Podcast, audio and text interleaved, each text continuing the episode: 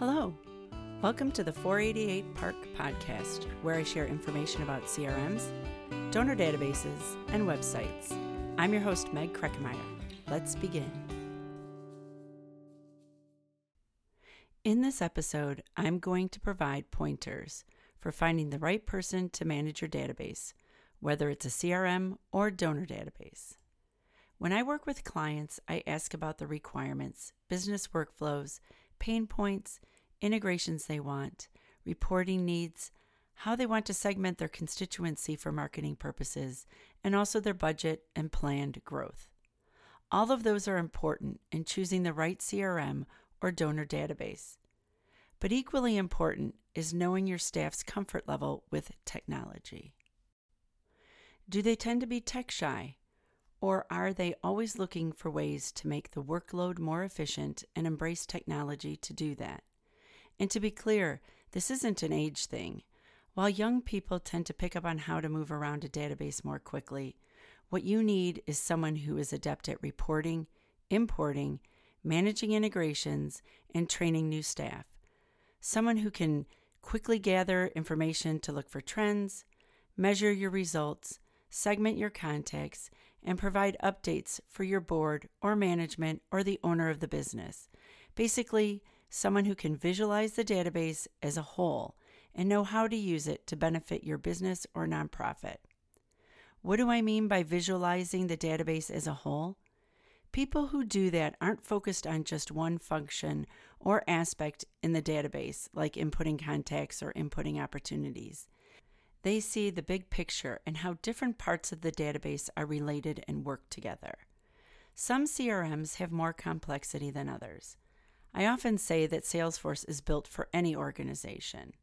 A small donor database may have less automations than Salesforce, but in the end, databases are simply fancy worksheets with a fancy user interface where the database fields are columns and the records are rows. And a person who loves Excel is a great person to manage your database. You might have someone like that on staff already, but what if you don't? How do you find the right person? CRMs like Salesforce, HubSpot, and QuickBase have certification coursework and exams, so you can ask potential employees if they have those certifications. But what if you have a small budget and cannot afford a certified user, or you don't use a database that has certification coursework? Here are some things to look for on a resume. See if the applicants mention using your database. Look for roles that mention reporting on and analyzing operations or measuring results against benchmarks. Look for operations roles, not marketing roles, because they have different skill sets. Look for any mention of advanced Excel knowledge. If you decide to interview the person, ask these questions. If they listed your database on their resume, Ask them what their role was. Did they input data, or did they configure the database, create reports, or manage the integrations? This will help you better understand their depth of knowledge.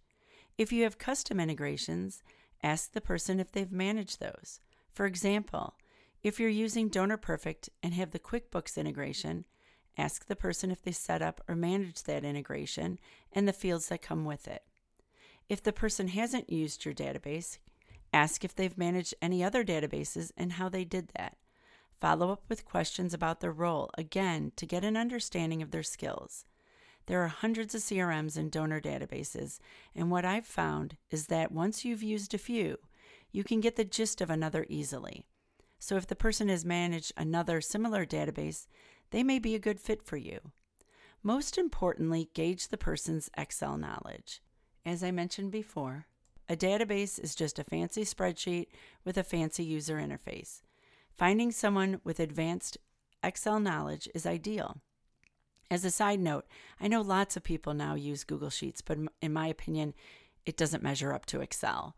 Whether the person knows Excel or Google Sheets, to understand how advanced their knowledge is, ask them if they've downloaded and manipulated data from a system and how they summarized and compared that data.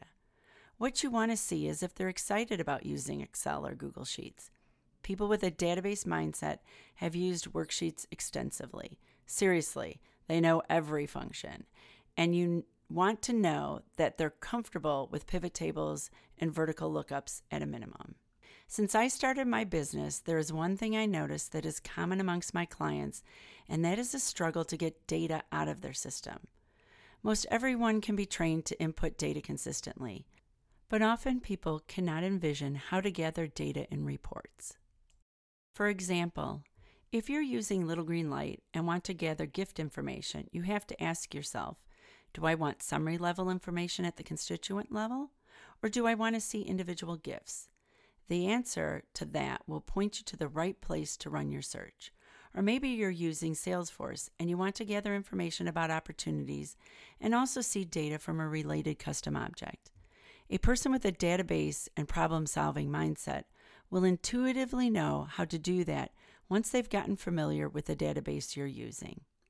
One last thing if you're cost sensitive, please know that depending on the size of your small business or nonprofit, this can be a part time job for someone.